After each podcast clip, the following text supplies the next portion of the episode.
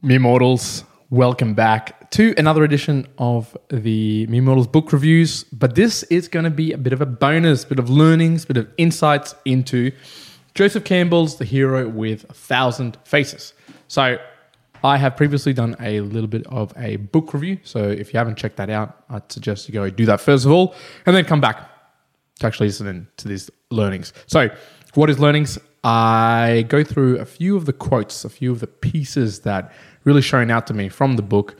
I I wanted to share them with you guys and actually just talk through uh, and actually just iterate on them. So I'm going to jump straight into it. And these couple of the quotes that I pulled out and I found really un- insightful as part of the book. So, one, every failure to cope with a life situation must be laid in the end to a restriction of consciousness.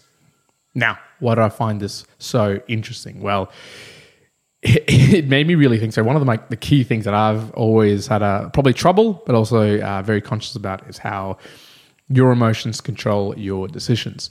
And I almost felt like this took it a little bit of a of a next level on you know when there is failure in your life situation, it's a restriction of consciousness, and it makes me think how if there is an issue that occurs in life there is a restriction in the way that you're handling your consciousness or the way you're uh, handling the, the, emotional control within yourself. And I guess it was just sort of uh, shared in a, in a different way. It almost made me think, okay, when it's a life failure, am I just not con- completely controlling uh, my consciousness at that point? Am I? It's almost going beyond me uh, for those life failures. So I just thought, okay, that's that's quite interesting. Um, Symbols are only the vehicles of communication. They must not be mistaken for the final term, the tenor of their reference. Now, I talked more in depth, obviously, in the book review around this, but I want to just touch on this in particular the fact that symbols are only the vehicles of communication.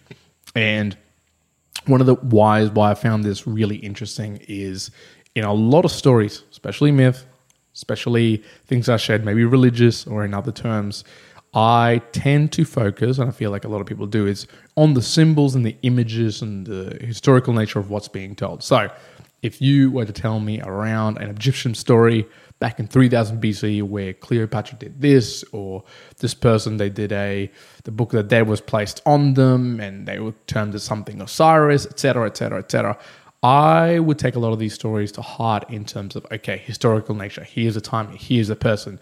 And I almost saw it in that it happened to know that that one to zero, and I got stuck at that higher level of the storyline where, you know, reading this, it's look at it from yes, there's that level, but don't forget that there is a key the tenor of the information that's being shared. So whatever the value is below that. So in, in the case of a lot of these monomyths, there's a there's a particular thing that's being shared as part of it, whether it is you know that return, the initiation, the boons, the, the gifts that are being given uh, there's probably a lot of cases in my life and many people's life where we focus on some of the high level information that's being shared in the story, and I'm missing that key, the gooey, valuable stuff that's at the uh, very core. So something very interesting to me.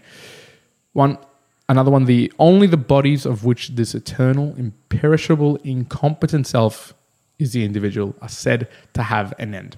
So I'm going to tie with a couple of other items. I'm going to bundle these all in because it relates to the ego and the self. One of the ones that I pulled out was Can the ego put itself to death? Bit of a question. And having died to his personal ego, he arose again, established in the self. What an interesting couple of things. I didn't I didn't anticipate that I would find some of these conversations and discussions in the book, but it prompted uh, a big thought in my mind around can the ego itself uh, kill itself? Can can the ego willingly, so right at the forefront of your mind, decide that I'm going to go after it and get rid of it so I can become the, the self or be more open to the self? So this just just more broadly and talking about this particular point. Can you do that? I think you can. I think there's a lot of ways that people have done this in the past. I just don't think that it's a, an easy way to do so. Now, to be reborn to the self, it doesn't obviously go into it in this book as to how to do that, but it's a great question I think to impose on oneself to think about. You know, have you seen at times where your ego has fall back in in a, in you trying to attempt to get rid of it and to see internally within oneself, and you know, in comparison and contrast to you know discussions with the monomyth, it, it often makes me think as well, you know, have I looked at my story, my origin, what I think about life, and gotten focused on the symbols and the high level items where the ego may lie and just forgotten about the, the gooey, valuable stuff that might be found in the self or the core the core story that's being trying to share or the point that I should be taking. I think it happens a lot. And it was just something that got uh, brought up as part of the book that I thought, okay, this is, this is quite interesting. Um, my last one here is in other words, mythology is psychology misread as biography, history, and cosmology. Um, and uh, again, that's that's another one of those key items that I took away from this book. Uh, in that that being, you know, don't don't don't mistake something for what it really is, and don't let its ability of what you first interpret as really take over and what it's actually trying to be intended. Uh, stepping back from just that, you know, right? Taking mythology as as uh, you know cosmology, theology, and every, everything else is you know when when someone's trying to communicate with you or trying to share with you something. Uh, it is often, at least for me, that I might jump to conclusions on, okay, well, this person's trying to tell me this because of this, and digging down into some real reasons as to maybe why they're sharing or what what their base value or what their attempted, um, what they're trying to share is uh, getting to um, for me as well. Um, that's that's really some of the, the main items I obviously wanted to share. There's some beautiful uh, language pieces that I also wanted to, as I always call out, that I wanted to share with you guys. One being um, Napoleon's. Till then, not all the forces of mankind can do anything against me. Um, there was all these great little sentences that came up in this book in Joseph Campbell's uh, Hero with a Thousand Faces, where I read it and I went, "Oh, really enjoy this." Uh, you know, and I would pull out maybe one page out of every fifty. I'd go, "Oh, this is awesome, beautiful language."